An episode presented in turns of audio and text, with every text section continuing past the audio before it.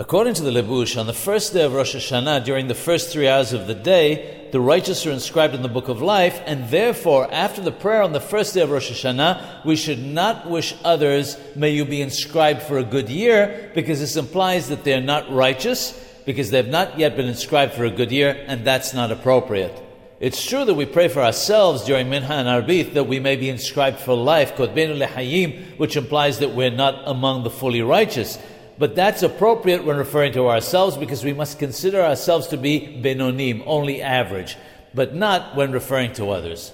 This may be one of the reasons for the traditional blessing that Sephardim wish each other on Rosh Hashanah as well as other holidays of Tizku Leshanim Rabboth, may you merit many years. This is a generic blessing for one's life and not specifically for the new year about which we are being judged.